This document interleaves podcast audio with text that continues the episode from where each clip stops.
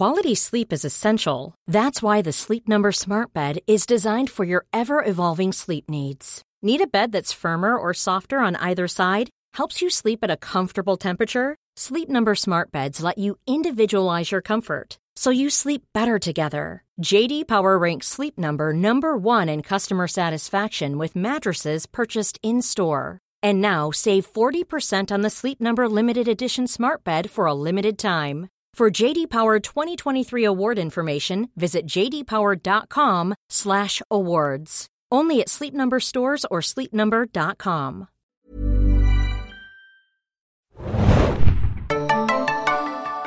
Einen wunderschönen guten Tag, guten Morgen, guten Abend, wann auch immer ihr das ihr hört, und herzlich willkommen, liebe Leute, zu einer neuen Ausgabe des Serienjunkies Podcast. Dieses Mal mal wieder mit einem Filmthema, und dafür habe ich mich eingefunden, Felix, euer Moderator, an meiner Seite. Vielleicht seht ihr es über die Studiocam.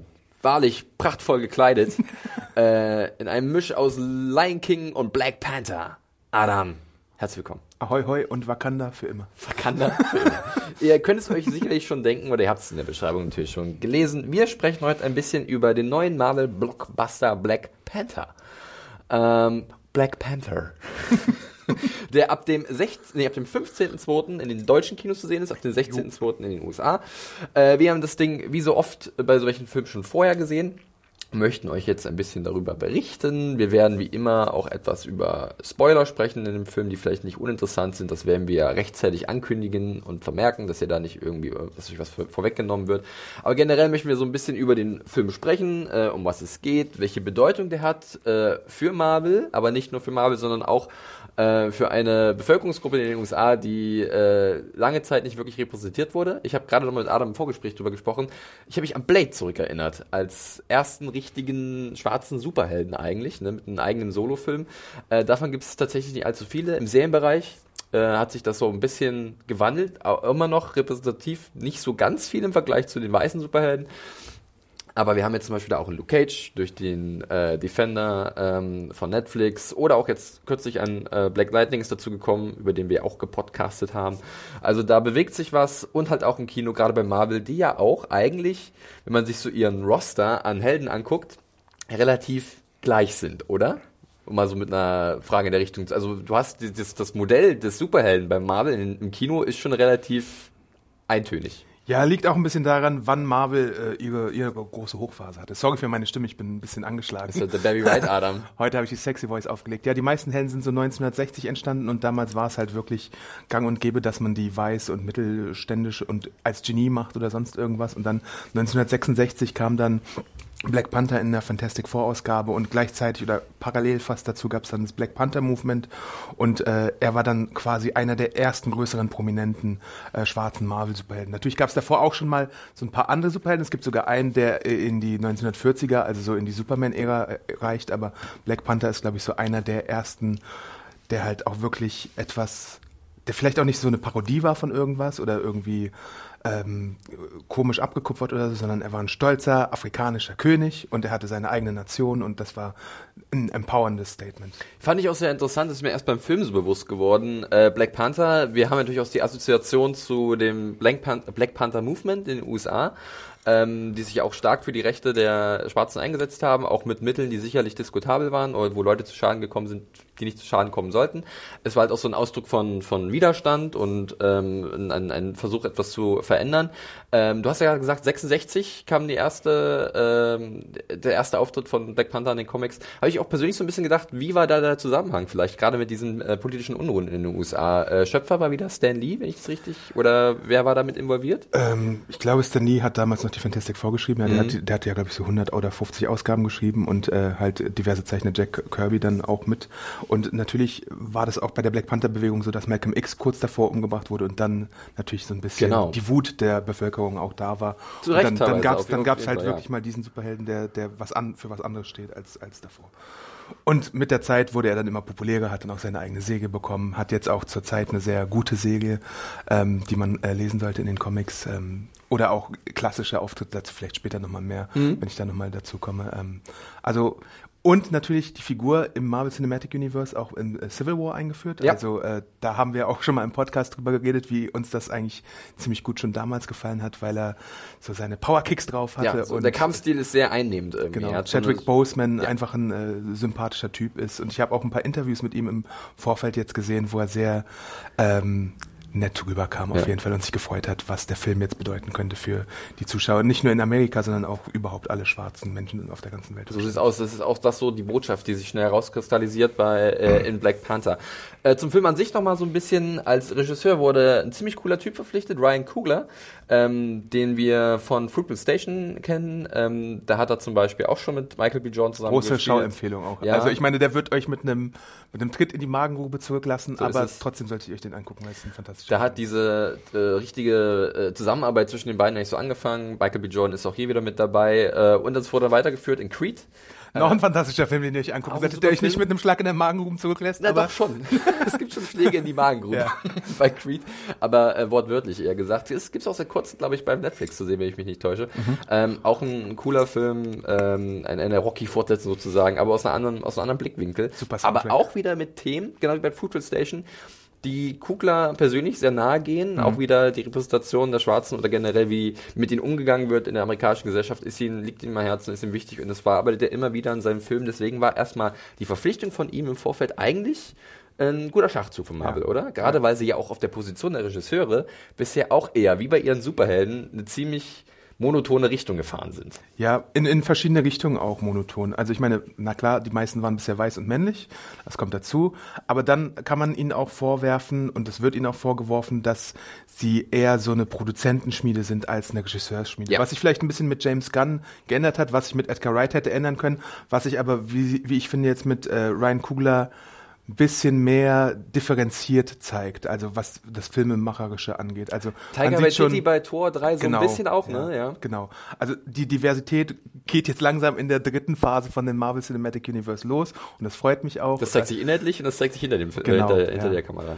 Und für mich ist das ist Coogler auch wirklich, der bringt seine eigenen, wie heißt es so schön auf Englisch, Sensibilitäten mit für mhm. das. Also er bringt sein, er bringt seine, seinen Cast mit, mit Jordan und äh, anderen Leuten.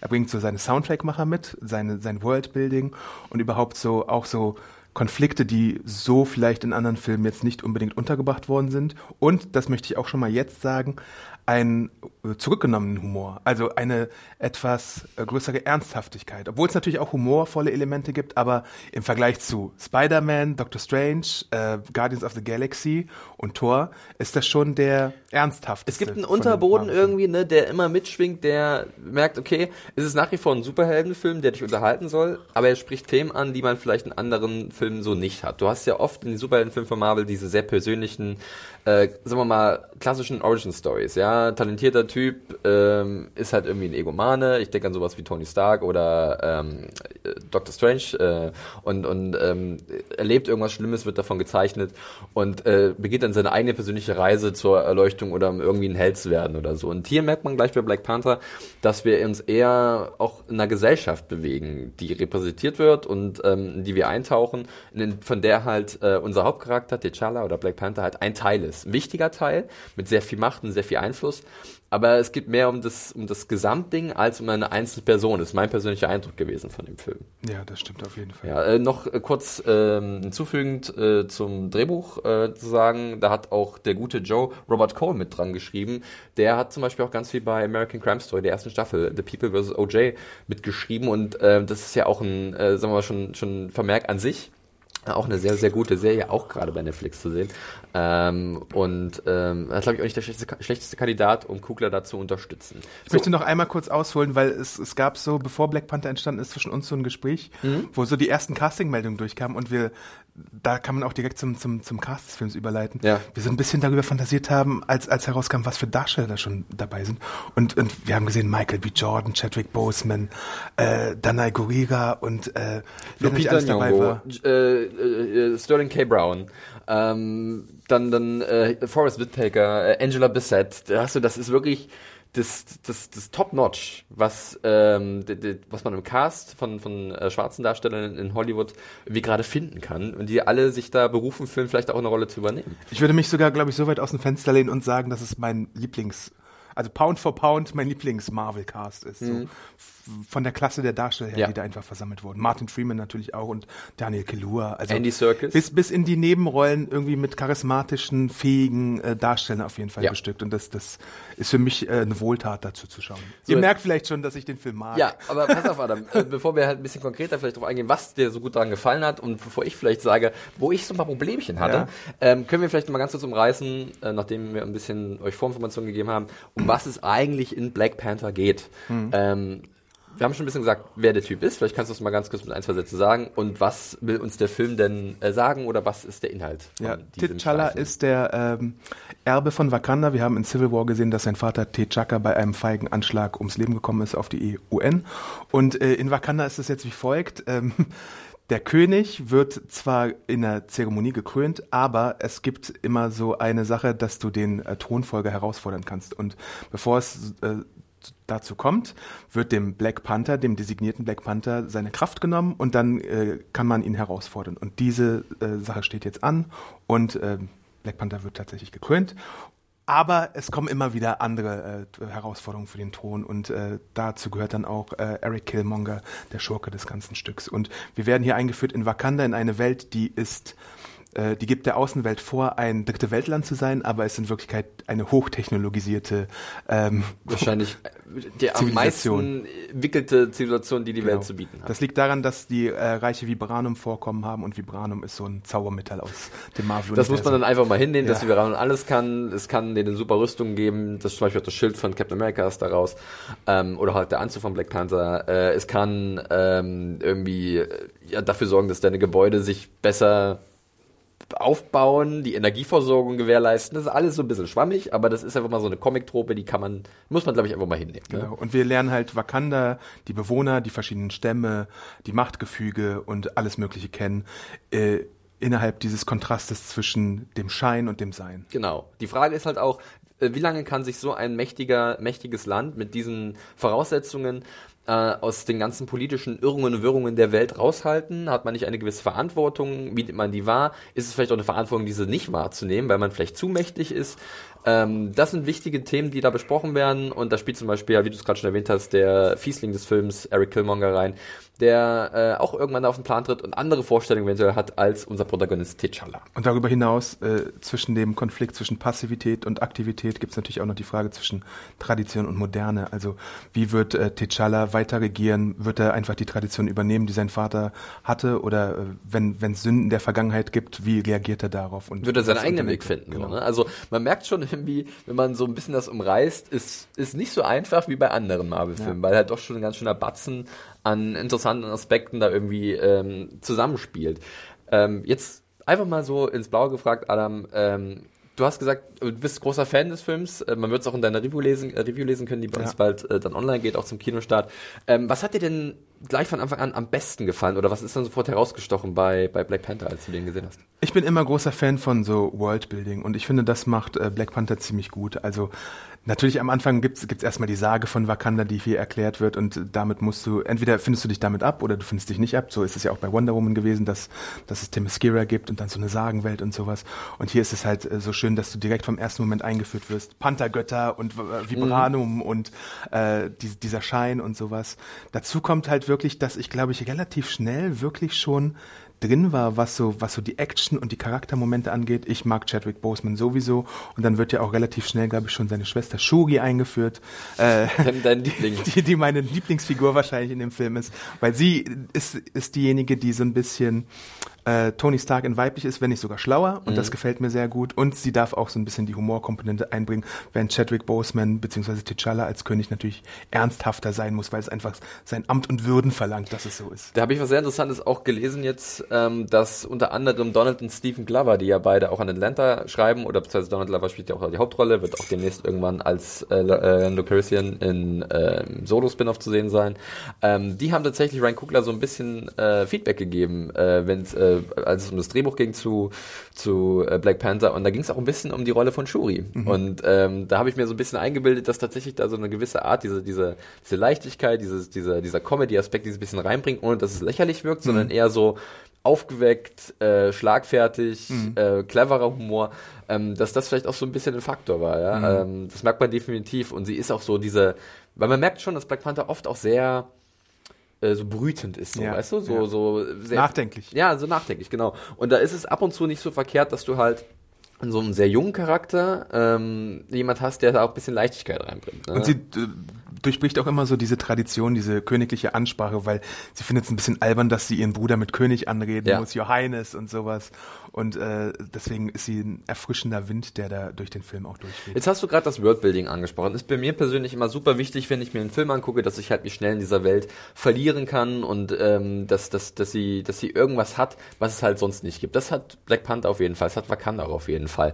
Ich bin jetzt bloß so ein bisschen noch unentschlossen, wie es, äh, wenn es um das Volk von, von Wakanda geht, muss mhm. ich ehrlich zugeben. Also ich finde diese Ideen, die wir da sehen, es wird ganz, ganz oft dieser Begriff Afrofuturismus äh, in, in, in den Mund genommen, was klingt für mich immer so ein bisschen eigenartig, aber wenn das so, wenn das so dieser Begriff dafür ist, dann nehme ich den einfach jetzt mal, dass wir halt so eine Kombination haben aus ähm, so futuristischen Ansätzen, aber halt auch sehr viel Kultur und, und Kulturgüter, die verbaut ja. werden. Und dann hast du eine interessante Mischung, die es tatsächlich so im Marvel-Universum noch nicht zu sehen gab und generell auch überhaupt noch nicht so richtig da war. Es gibt natürlich so Parallelen zu Thor und äh, genau. solchen Sachen. Überall, wo Fürsten oder Könige agieren, hast du halt einen ähnlichen Aufbau von, von Strukturen her.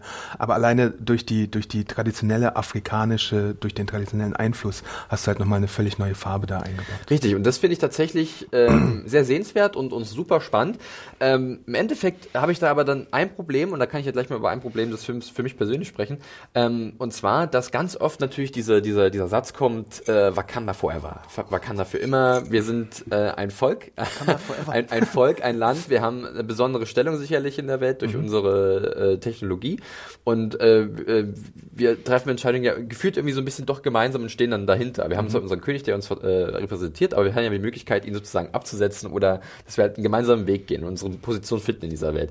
Da hätte ich mir tatsächlich von dem Film, um so ein bisschen Kritik schon mal unterzubringen, gewünscht, dass ich noch mehr, noch mehr reingehe in Wakanda, das Land, die Stadt, das, was man sieht. Mhm. Dass wir noch mehr auf die Straßen von Wakanda gehen, was jetzt natürlich erstmal ein bisschen zweitrangig ist, weil wir haben erstmal den Konflikt von aus, wir müssen erstmal sehen, oder wir sehen erstmal, wie Wakanda unter Angriff gerät. Mhm. Sowohl durch ähm, einen Charakter wie, wie äh, Klaue, gespielt von Andy Serkis, ein äh, notorischer äh, Waffenhändler, der mit Vibranium auch äh, dealt, äh, als auch Eric Killmonger, der mit ihm so ein bisschen zusammenarbeitet, dass es erstmal für T'Challa jetzt doch eher persönlich eine Aufgabe ist, sich zu beweisen als König und als Anführer vorzutreten und sein Volk zwar da ist, aber irgendwie noch so ein bisschen diese, diese Street-Problems, weißt du, was ich meine? Also da vielleicht noch so ein bisschen wenig sind, was mir vielleicht noch geholfen hätte, noch mehr und noch besser in diese Welt einzutauchen. Du hättest gerne einen Otto-Normal-Wakanda. Naja, so Blicke darauf tatsächlich so ein bisschen. Was? Aber nicht so wie bei Justice League, dass wir auf einmal aus dem Nichts so eine russische Familie nee, haben. Nee, das, das war ja wirklich ein sehr plumper Versuch, ja. uns irgendwie emotional zu involvieren. Ne? Aber ich glaube tatsächlich, dass das für die Zukunft vielleicht eine Idee wäre, dass man halt, dass Wakanda wie so ein eigener Charakter wird. Ist es jetzt ja schon. Es ist ja farblich mhm. wirklich ein eigener, eigener Charakter. Aber inhaltlich hätte ich da gern nochmal so ein bisschen, wir haben ja eigentlich das Königshaus, was so dominiert. Und dann hast du halt ab und zu mal Blicke auf diese Stadt oder auf Wakanda, die, die Nation. Aber da vielleicht noch so ein bisschen, was was was ist da noch drin? Was gibt's denn noch? Es gibt verschiedene Stämme, die sehen wir auch ansatzweise, ja. aber die werden auch noch repräsentiert von ihren von ihren verschiedenen Anführern. Ja. Ähm, ein Stamm kommt ein bisschen mehr zur Geltung, die sind so ein bisschen die die Außenseiter. So, äh, die haben, glaube ich, den Gorilla als ihr Wappentier ja. irgendwie auch ein, irgendwie auch eine sehr interessante andere Note, die da reingebracht wird. Aber da wäre, glaube ich, noch so ein bisschen Potenzial für, äh, wo man noch mehr rausholen könnte. Insgesamt ist es aber natürlich auf einem, auf einem anderen Level oder anderes Niveau, als man das bisher so gewohnt ist von so, von so Marvel-Filmen, was so Worldbuilding angeht, finde ich. Also es ist jetzt keine x-beliebige Sci-Fi-Welt. Ich bin ja nach wie vor ein Riesenfan von Asgard, weil ich finde immer diese, diese Mischung aus Sci-Fi und, äh, und, und äh, nordische Mythologie ziemlich spannend. Aber hier ist halt diese afrikanische Mythologie so ein bisschen, halt auch wieder Sci-Fi und das ist doch schon ein spannendes, spannendes Thema. Ich verstehe schon, was du meinst, und das wäre wahrscheinlich auch ein wünschenswerter äh, Punkt, den man umsetzen könnte. Gleichzeitig sehe ich aber auch, dass es, glaube ich, so vier bis fünf Stämme gibt, die dann jeweils so eine eigene ja. kleine Unteridentität haben, und dann wäre es vielleicht ein bisschen noch zu vollgepackt gewesen. Glaube ich, deswegen, das, genau das meine deswegen ich. Deswegen finde ich, dass die Reduzierung auf das Wesentliche und dass du äh, die Königsfamilie und die Stämme äh, vorstellst, glaube ich, da tatsächlich ein bisschen passender, als wenn da jetzt nochmal auf Teufel komm raus so ein Äh, Wakanda Joe irgendwie ja, mit dabei ja, ja. gewesen. Ja, ich, das und Killmonger ich. hat ein bisschen so als Außenseite natürlich auch noch die Position, äh, dass er, dass er halt, äh, dass er halt da reinkommt, wo er bisher nicht agiert hatte und auch von den Traditionen wenig hält. Absolut. Ähm, jetzt sehen wir tatsächlich in äh, Black Panther ja dann auch ähm, sehr viel so.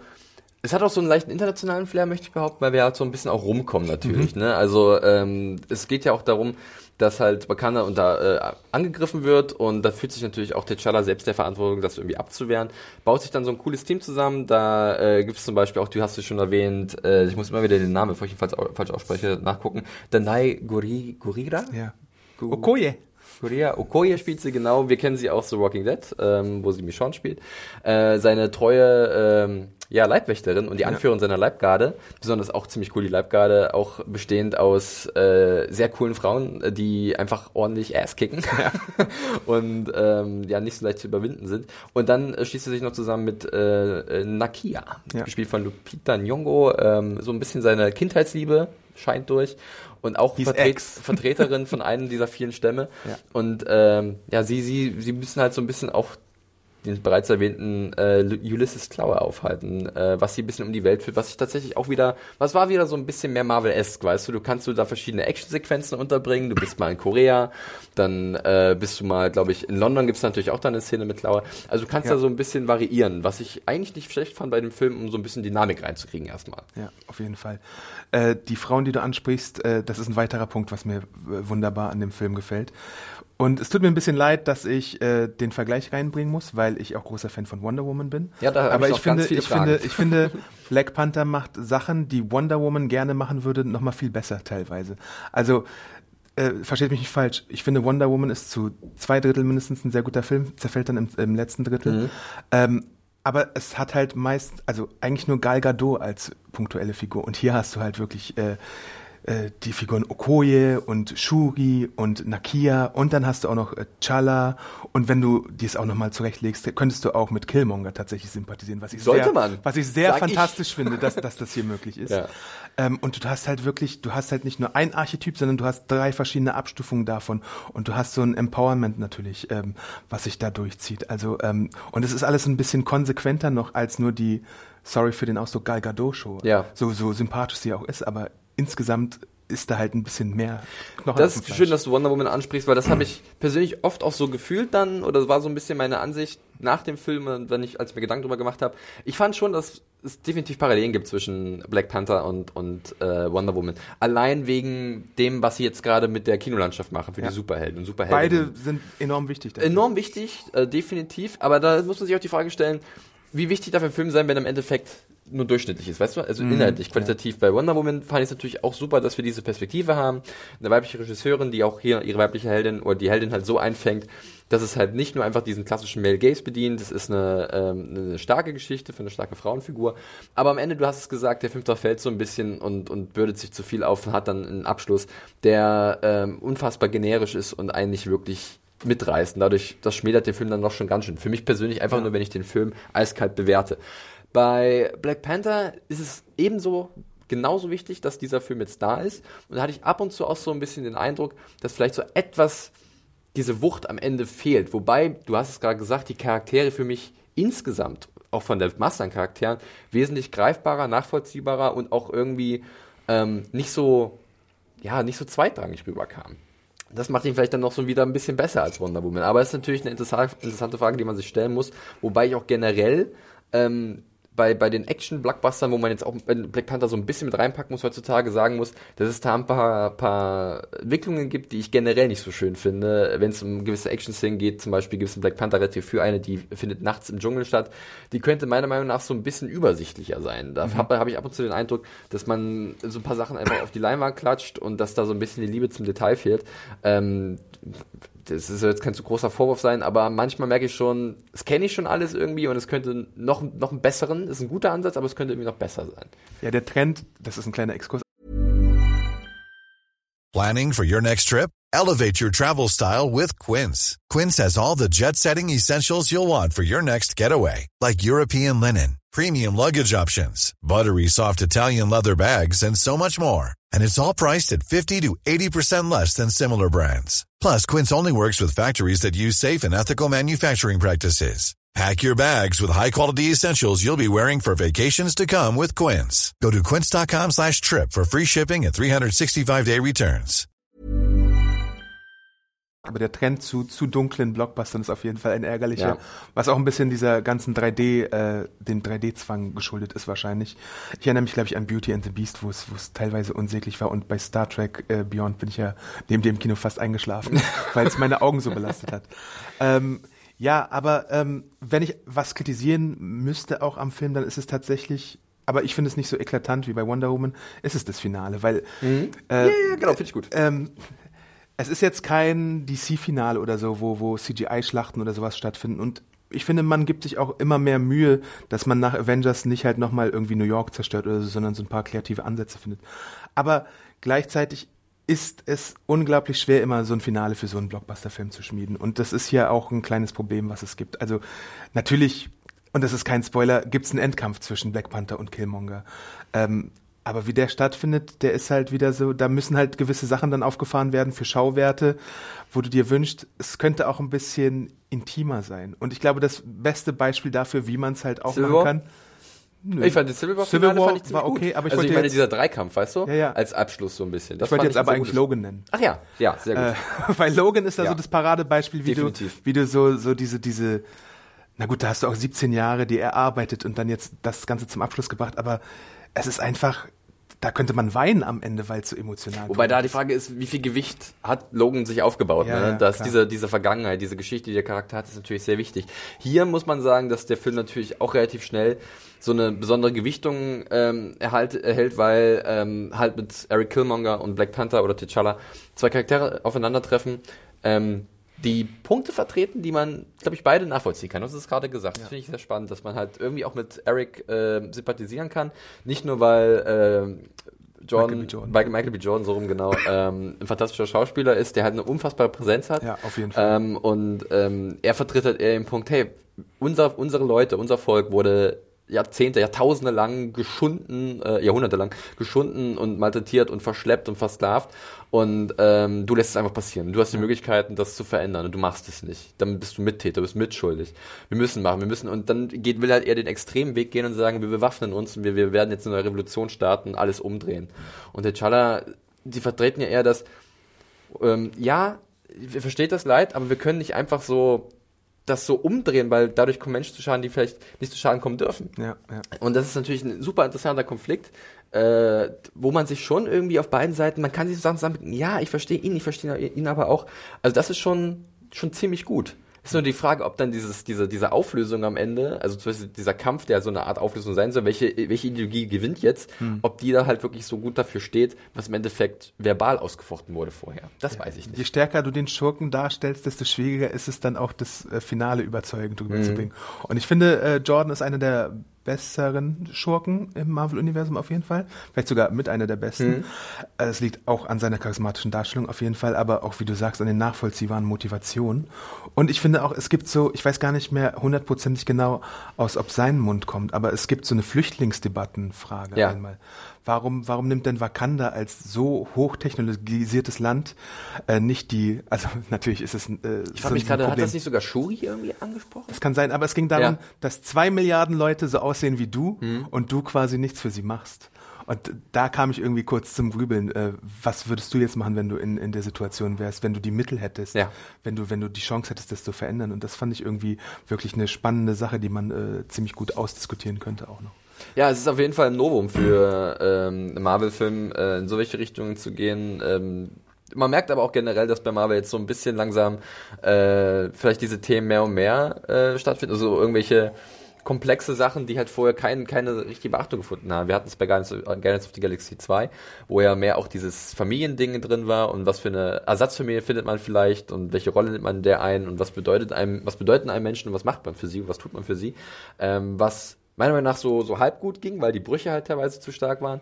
Ähm, bei Thor war es dann eher, eher wieder so ein bisschen runtergefahren. Äh, da ging es wieder mehr ein bisschen um Spaß, um mal insgesamt zu sprechen. Und hier hat man jetzt mal wieder einen ganz anderen Ausflug. Und ich finde es aber nicht so verkehrt, dass wir halt diese Varianz jetzt reinbekommen. Das ist wichtig, ja. denke ich.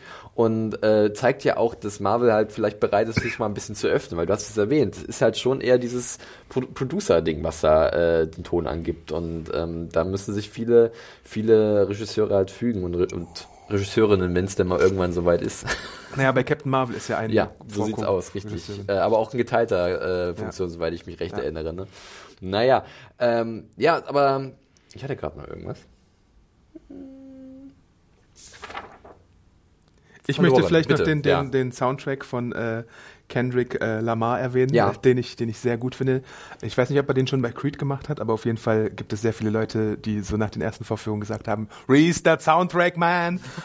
Und ja, ich habe vorhin nochmal reingehört, der ist jetzt bei Spotify drin, äh, falls ihr da äh, reinhören wollt.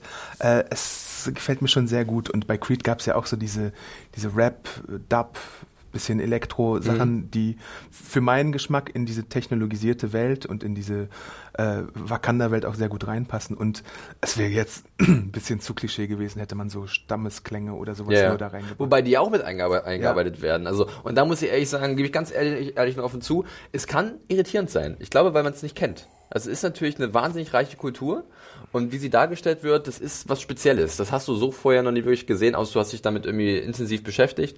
Ähm, und und wir als, jetzt sitzen hier zwei weiße Dudes äh, und reden über Black Panther, aber äh, wir machen es nun mal. Ähm, da ist es erstmal so ein bisschen wunderlich, okay, da gibt's dann farbenträchtig, wobei ich auch wieder sagen muss, dass mir diese, es könnte immer noch satter sein bei Marvel, das war schon bei Thor drei so, fand ich, das halt ab und zu, es war schon ein bunter Film, aber es kann gerne noch immer noch ein bisschen kräftiger und noch satter sein, da ist immer so, so ein leichter Film drüber über diesen Marvel-Film, ich weiß auch nicht, woran es liegt. Da gibt es auch ein sehr interessantes YouTube-Video, was, ja. die, was äh, analysiert, dass Marvel keine richtigen Schwarztöne hat. Das ist halt so ein bisschen, aber das ist ein anderer Kritikpunkt, da ist leider Black Panther auch nicht vorgefeilt, aber dieser Punkt ist, meine, dass halt diese Kultur einen so ein bisschen überwältigt, und vielleicht erstmal irritiert. Ich glaube, ich, da wär ich nicht der, wär, bin ich nicht der Einzige, wenn es soweit ist. Aber es ist halt auch wiederum spannend, sich darauf einzulassen und zu gucken, wie wird das kombiniert mit einer Superheldengeschichte, mit, mit, mit, mit Elementen, die halt äh, komplett übernatürlich in dem Sinne sind, dass es halt auch um Superkräfte geht konkret, aber halt auch um irgendwelche Sci-Fi äh, oder äh, technologischen Errungenschaften, die man sich so erst gar nicht vorstellen kann. Und ähm, da muss ich aber auch mal wieder sagen, ich möchte den, so einen Film nicht gut finden, nur für, für das, was er ist. Vielleicht ist es aber auch ein falscher Ansatz, vielleicht muss man ihn einfach gut finden, weil er endlich mal was macht, das andere nicht machen. Aber es muss auch mal ein Film sein, der halt auch filmisch gesehen irgendwie, also ich gehe an jeden Film gleich ran, ich zumindest. Ja. Egal, wer da mitspielt oder ja. wer da nicht mitspielt. Und ähm, da gab es bei Black Panther halt ab und zu Situationen, wo so ein bisschen Spannungsabfall für mich spürbar war, einfach nur dramaturgisch gesehen. Ähm, dann wiederum Szenen dabei waren, sehr intime, kleine emotionale Szenen, die halt gerade diese Themen angesprochen, die wir gerade schon besprochen haben. Und das war immer so ein kleines Hin und Her, weshalb ich so am Anfang so ein bisschen unentschlossen war, aber es stieg jetzt mehr wieder Richtung oben aus, mehr in deine Richtung. Ich war, glaube ich, relativ schnell all in und dachte mir so, ja, das macht Spaß. Äh, ich freue mich auch für alle Leute, die das jetzt mal so äh, endlich mal auch mitbekommen. Ja. Und das, das muss man auch wiederholen. Also ich meine, da sind mir die Hater draußen auch egal. Das stimmt, da also, gebe ich dir äh, recht, ja. Wenn, wenn ihr euch jetzt darüber beschwert, dass, dass da nur Schwarze mitspielen oder ähm, keine Ahnung was, dann bleibt mir gestohlen. Ja, wirklich. Dann, dann guckt euch das nee, auch nicht an definitiv. Und ihr habt auch keinen keinen Grund zum Hass oder sowas. Aber die Leute, die das jetzt endlich mal nach rund ja. fünfzig, sechzig Jahren in dieser Form bekommen, für die freut es mich aus ganzem Herzen, dass es da ist. Das ist definitiv richtig und äh, da geht einem wirklich das Herz auf, wenn man halt so viele Geschichten jetzt hört oder das hat man, das war ja schon bei Wonder Woman so ein Ding. Als die ganzen kleinen Mädels in dem Wonder Woman Kostüm rumgelaufen sind, dann konntest du auch nur sagen, ja, das so, so welche Helden, die halt äh, Idole sind, die haben natürlich einen Einfluss auf eine Generation oder auf, auf, auf Menschen. Und das darf man nicht unterschätzen. Und äh, da ist es auch einfach eine Pflicht, auch einfach die, die komplette Gesellschaft, die wir haben, wiederzugeben und darzustellen und abzubilden. Und du kannst es ignorieren. Zwei Millionen Men- zwei Milliarden Menschen, du hast es ja. schon erwähnt. Ne? Und ähm, wenn davon ein paar hundert Millionen diesen Film gucken, umso besser. Und Mehrfach. Die, die, ja, und, die, und ich glaube tatsächlich, das kann man vielleicht jetzt schon so ein bisschen ähm, prognostizieren, der wird, glaube ich, an den Kinokassen einige überraschen. Ja. Ich denke schon. Also da gibt es auch schon Hochrechnungen, die das, die das bestätigen. Ähm, und, und es kann nur gut sein für, für die Industrie, ähm, für die Menschen, die in dieser Industrie arbeiten ähm, und, und für den Weg, den halt diese Superheldenfilme auch in der Zukunft einschlagen werden. Ähm, ich würde gerne mal ein bisschen über den Cast sprechen, weil ein paar Namen äh, möchte ja. ich auch erwähnen, lustigerweise. Jetzt mal eine... Andy Serkis, hm. mal keinen schwarzen Darsteller. Aber ich muss echt zugeben, der hat die Ulysses Klaue ja auch schon vorher gespielt. Ja. Ähm, ich fand das eine sehr interessante Performance von ihm. Irgendwie auch super geladen irgendwie, sehr, sehr energetisch und, ja. und, und mit einem sehr eigenen Akzent irgendwie. Ein bisschen bufft ist er auch. Ja. Er hat irgendwie nochmal ein bisschen Gewicht zugelegt, also Muskelmasse. Er hat ein nettes äh, Gimmick auch als Waffe. Ein cooles jetzt. Gimmick, definitiv. Ähm, äh, seine Klaue äh, sozusagen. Und, und das fand ich, ich, war auch irgendwie eine Performance, die halt so natürlich nicht alles überstrahlt hat, aber ein schöner, schöner Nebencharakter. Und das ist ja auch wieder so beispielhaft für das, was wir schon erwähnt haben. Ähm, Okoye, Nakia, Shuri, Forest Whitaker als Äh, weiser Schamane. Ähm, neben Chadwick Boseman, der natürlich die Hauptattraktion ist in dem Sinne, dass er halt die Handlung vorantreibt und die wichtigen Entscheidungen treffen muss, hast du halt wirklich um ihn herum einen sehr ausgewogenen Cast, von dem jeder so seine Momente bekommt. Jeder irgendwie auch einen Charakter, äh, irgendwie ein Merkmal, ähm, der häng, das hängen bleibt und irgendwie auch ein, eine, eine Eigenschaft, wo man denkt, okay, das ist der. Das ist kein Wegwerf, keine Wegwerffigur, die du gleich wieder vergisst. Und das fand ich tatsächlich auch dann äh, ziemlich gut. Ja. Ich möchte hier nochmal äh, Sterling K. Brown erwähnen, ja. äh, weil wir Fans von American Crime Story Staffel eins sind und auch This Is Us. Ähm, und ich war erstmal, er ist in der Eröffnungsszene zu sehen oder in einer der frühesten Szenen und ich dachte mir, oh, war's das jetzt? Aber dann wurde ich zum Glück äh, eines Besseren belehrt und dann äh, darf er doch nochmal randeln, wie ich es gerne nenne. weil äh, Alle This Is Us-Fans wissen jetzt, was damit gemeint ist, äh, glaube ich. Sterling K. Brown ist, glaube ich, einer auch der besten Schauspieler der aktuellen Generation, auf jeden Fall im Fernsehbereich. Und äh, im Kino habe ich ihn jetzt leider noch nicht so oft gesehen, außer hier bei Black Panther, aber das ändert sich vielleicht hoffentlich auch noch. Und wenn du ihn anheuerst, dann hast du auf jeden Fall eine sehr schöne, unter die Haut gehende, emotionale Performance. Auch die dabei. Hast du immer, die hast du automatisch gebucht, ja. auf Knopfdruck. Und, und wie er in Verbindung zu einer anderen Figur steht, was ich hier nicht spoilern möchte, ist halt auch ziemlich herausragend in meinen Augen, weil es nochmal so ein bisschen etwas untermalt, was ich so davor nicht für möglich gehalten hätte, dass man es so machen kann. Und der Wut, sorgt halt für Charakterbuilding. Wut, Frust, ob der Ungleichheit und ungleichen Behandlung äh, Schwarzen in Amerika oder auch weltweit, ähm, da ist, glaube ich, in Sterling K. Brown auch jemand, der halt dir dieses Gefühl, was du, also was ist ich, ich spreche von mir, als, als weißer Mitteleuropäer, der diese Probleme oder diese, diese, diese damit sich nie wirklich auseinandersetzen musste, persö- aus der persönlichen Ebene, ähm, oder damit konfrontiert wurde, irgendwie greifbar macht, nachvollziehbar. Ne? Man kann sich da reinversetzen, ähm, so, so hart es auch ist. Und das ist tatsächlich auch sowas, ähm, was dann auch heraussticht. Klar, ja. durch die Performance, aber auch inhaltlich einfach.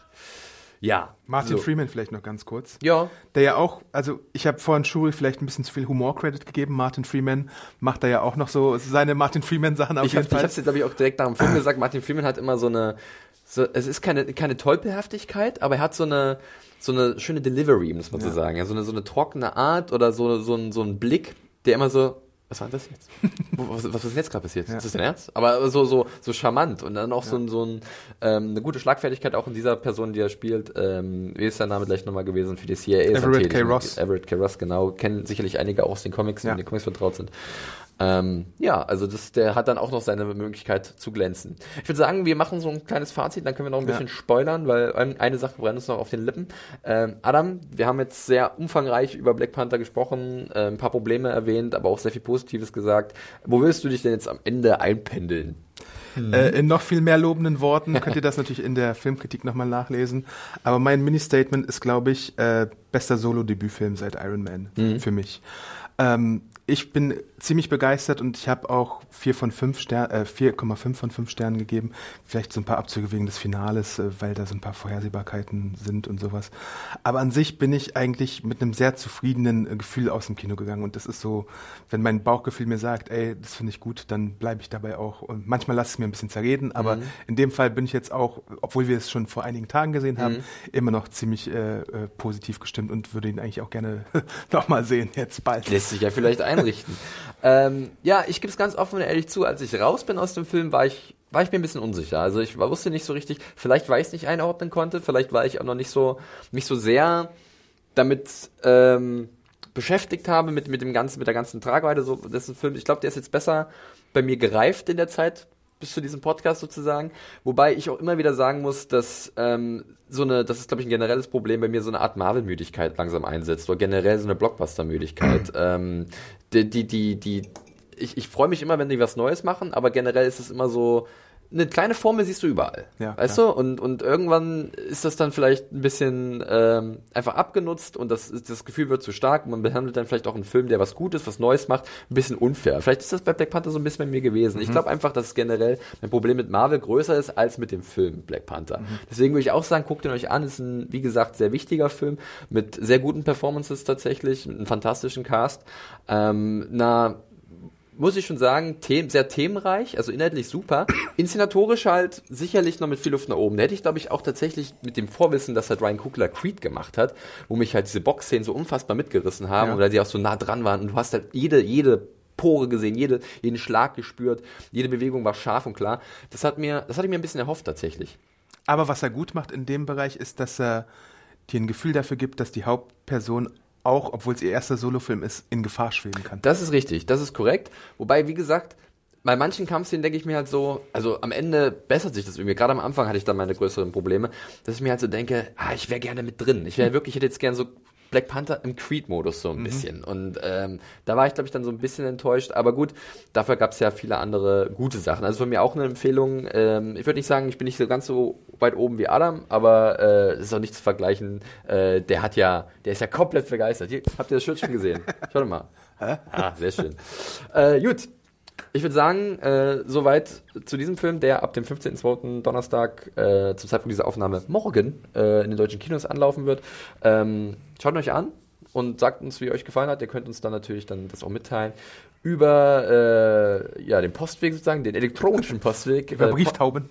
Richtig, die elektronische Brieftaube. podcast at serienjunkies punkt de ist die Adresse des Glücks und da könnt ihr uns einfach euer Feedback schicken, auch generell zu Podcast-Sachen ähm, und uns und dann auch weiter Äh, ja, einfach mit, mit Themen versorgen oder mit Ideen. Aber bevor wir eigentlich zur generellen Abmoderation kommen, wir haben noch ein bisschen was zu spoilern. Wir haben noch ein bisschen, äh, bisschen Zeit, Adam. Ein paar Sachen wollen wir noch ansprechen und zwar ab jetzt. Willst du mal die Spoiler-Glocke läuten? Wakanda! Spoiler ever! Spoiler! Es geht los.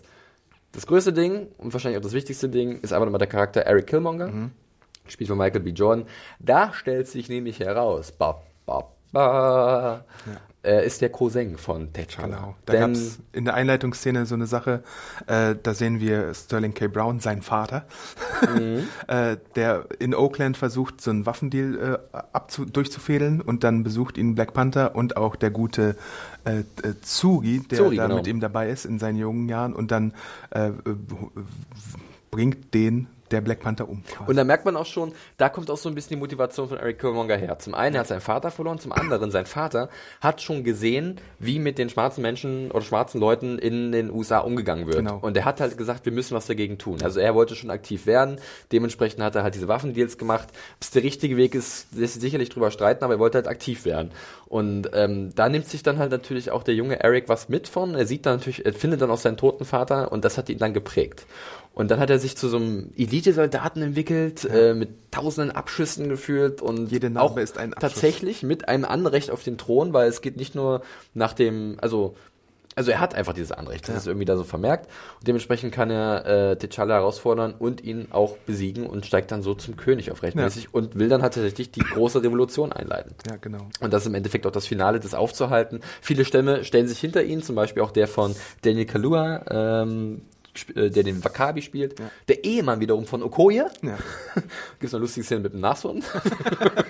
Könnt ihr euch schon mal vor, äh, freuen. Ähm, ja, und, und da spielt das rein, was du vorhin gesagt hast, diese Motivation, ne? Die ist da und das macht, glaube ich, auch Eric Killmonger als, als Antagonist so, so gut. Ja, und T'Challa hatte halt keine Ahnung, was sein Vater damals gemacht hat. Das ist eine seiner größten äh, Geheimnisse und da reflektiert er dann erstmal darüber, was ist eigentlich meine Verantwortung als König, auch gegenüber meiner eigenen Familie, meinem eigenen Fleisch und Blut. Sollte ich mich für Wakanda öffnen? Äh, sollte ich der Welt sagen, was wir hier eigentlich für Ressourcen haben und was wir für Möglichkeiten haben? Wir könnten die gesamte Welt äh, besser machen. Machen wir es oder machen wir es nicht? Ja, du, entweder du machst sie besser oder dein, dein Einfluss wird sie wieder schlechter machen. Das ist natürlich eine schwierige Diskussion, ne? Mhm. Ähm, im Endeffekt, wir sehen, dass sie sich entscheiden, sich zu öffnen. Öffnen, ja. Was ich meiner Meinung nach auch komplett die richtige Entscheidung ist, aber es ist halt dieser Weg, den man finden muss. Ne? Ja. Wie viel gibt man, wie viel lässt man sich nehmen, was ist man bereit, wie, wie will man teilnehmen an dieser Weltgesellschaft, aber sich komplett rauszunehmen, geht meiner Meinung nach nicht. Und tatsächlich da, wo äh, Eric Killmonger äh, gelebt hat, kauft äh, T'Challa ein Anwesen und expandiert da mit einem Wakanda äh, Research Center äh, und äh, genau, bietet der Welt auch dann öffentlich in einer der Post-Credits. Ja, also so ein altes Gebäude wirklich, was so vor Verfall steht und da will er halt direkt Einfluss nehmen. Was natürlich dann auch so ein bisschen eine schöne Botschaft eigentlich ist. Es gibt Möglichkeiten und die sind natürlich, wir sehen es auch gerade, ich finde es interessant bei Black Lightning, bei der Serie, wo du auch merkst, du kannst in dieser schwierigen Situation als, als, äh, als Teil der schwarzen, unterdrückten Minderheit, ähm, teilweise geht es jeder gegen jeden, weil irgendwie muss jeder ja. überleben, aber du kannst versuchen, irgendwie vielleicht gesellschaftlich systematisch langsam was zu verändern. Vielleicht, wie es der Film auch machen wird in der Industrie, weißt du? Ja. Und das finde ich eigentlich dann auch eine, eine gute Botschaft, weil ähm, mit Gewalt, egal von wo, bin ich immer, denke ich mal, das, das kann lange Zeit nicht gut gehen. Ich kann, ich glaube, ich, also ich kann es nicht nachvollziehen, weil ich bin in der Situation nicht gewesen, diese Wut, die sich aufstaut. Aber eine gewaltvolle Lösung ist halt generell, finde ich, nie so gut. Ja. Und die zweite Post-Credit-Szene, ja, äh, ich habe hab teilweise ja. neben, neben mir gefragt, ey, wo ist eigentlich Bucky? Bucky, Bucky kommt da bestimmt gleich. Strange white man from the hut.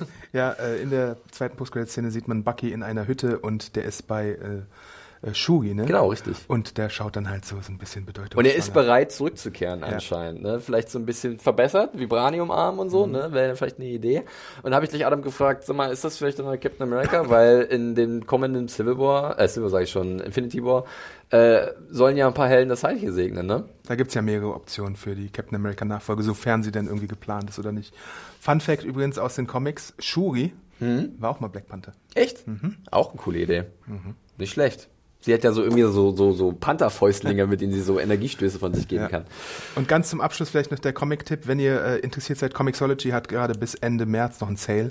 Also da könnt ihr zuschlagen und euch ganz viele äh, wichtigste Werke kaufen. Zum Beispiel den aktuellen Run von Ta-Nehisi Coates oder die, was ich mir geholt habe, zweitausend Seiten, glaube ich, für so dreißig Euro äh, von Christopher Priest, äh, der gefeierte Marvel Knights äh, Black Panther Run, wo auch Everett K. Ross eine ziemlich große Rolle spielt. Ja. Teilweise gezeichnet von Mark Texier, der sehr schöne Gemälde-eske Sachen äh, macht und überhaupt, es ist so alles ein bisschen Quentin Tarantino-mäßig auch äh, erzählt bei mhm. Christopher Priest, also da springst du dann immer von der Zeit und der Chronologie hin und her und so, äh, das ist auf jeden Fall ein Blick wert. Ja, wunderbar. Ich glaube, dann haben wir es, Adam. Ähm, so viel zu spoilern gab es eigentlich gar nicht. Das ist vielleicht auch mal ganz schön. Ähm, wir werden sehen, wie es mit dem Marvel-Universum weitergeht. Äh, der Abschluss der aktuellen Phase drei? drei. Äh, steht bevor mit Infinity War, ähm, auch noch in diesem Jahr. Ja, ja stimmt. Ähm, und Ant-Man und Wasp. Stimmt, das folgt dann, ne? Mhm. Ähm, als Auftakt von Phase vier? Ne, wie machen die das? Naja, der vierte Avengers-Film ist ja auch noch Phase drei. Ja, eben, ne? Genau. Ja, schauen wir mal, was da auf uns zukommt. Ähm, wie so oft, wir werden vielleicht darüber sprechen. Äh, mal gucken, ob es sich einrichten lässt. Es war mir immer eine Freude, Adam, mit äh, dir über Black Panther zu sprechen. Äh, wir hoffen, es hat euch auch gefallen. Wie gesagt, wir freuen uns immer über euer Feedback. podcast at junkies punkt de, über Daumen nach oben bei YouTube, ja. bei Kommentare bei YouTube unter dem Newsartikel. Äh, könnt ihr ja über die Studio-Cam natürlich auch verfolgen, unsere Podcasts. Äh, uns kann man natürlich auch auf Twitter finden. Ähm, da gibt es sicherlich auch ein paar coole Comic-Tipps noch von dir, oder Adam? Ja, findet man stimmt. Äh, awesome Arndt und dich, Felix? Unter dem Handle at John Ferrari. Ähm, das war's. Wir verlinken auch noch alle Informationen zum anstehenden Live-Event. Am siebenundzwanzigsten Februar im New Club Friedrichshain Berlin. Wir sprechen über The Walking Dead, The Good Fight, Legion. Wir haben einen schönen bunten Serienabend mit tollen Preisen. Äh, holt euch Tickets. Das, Sprecht Link, mit mir über Comics. Der, Link, der Link ist wie immer äh, in den Shownotes und auf dem Artikel, äh, in dem Artikel auf unserer Seite. Seid dabei, es wird richtig, richtig cool. Ist eine cool, coole kleine Location. Und ähm, wir denken uns ein paar coole Sachen aus. Gibt Gewinnspiele, Bingo, ach. Ich wäre sofort dabei, wenn, ja. ich, wenn ich nicht müsste. Ich muss ja da sein. Nein, echt, das wird richtig, richtig cool. Ja, hört rein bei unseren anderen Podcast. Star Trek Discovery, Black Lightning, Animes. Wir haben gerade wieder so viele coole Sachen. Lasst euch das nicht entgehen. Jetzt aber wirklich. Wir verabschieden uns. Wir grüßen noch einmal Wakanda mit diesem Wakanda-Move und äh, hören uns demnächst wieder. Macht's gut. Tschüssi. Ciao.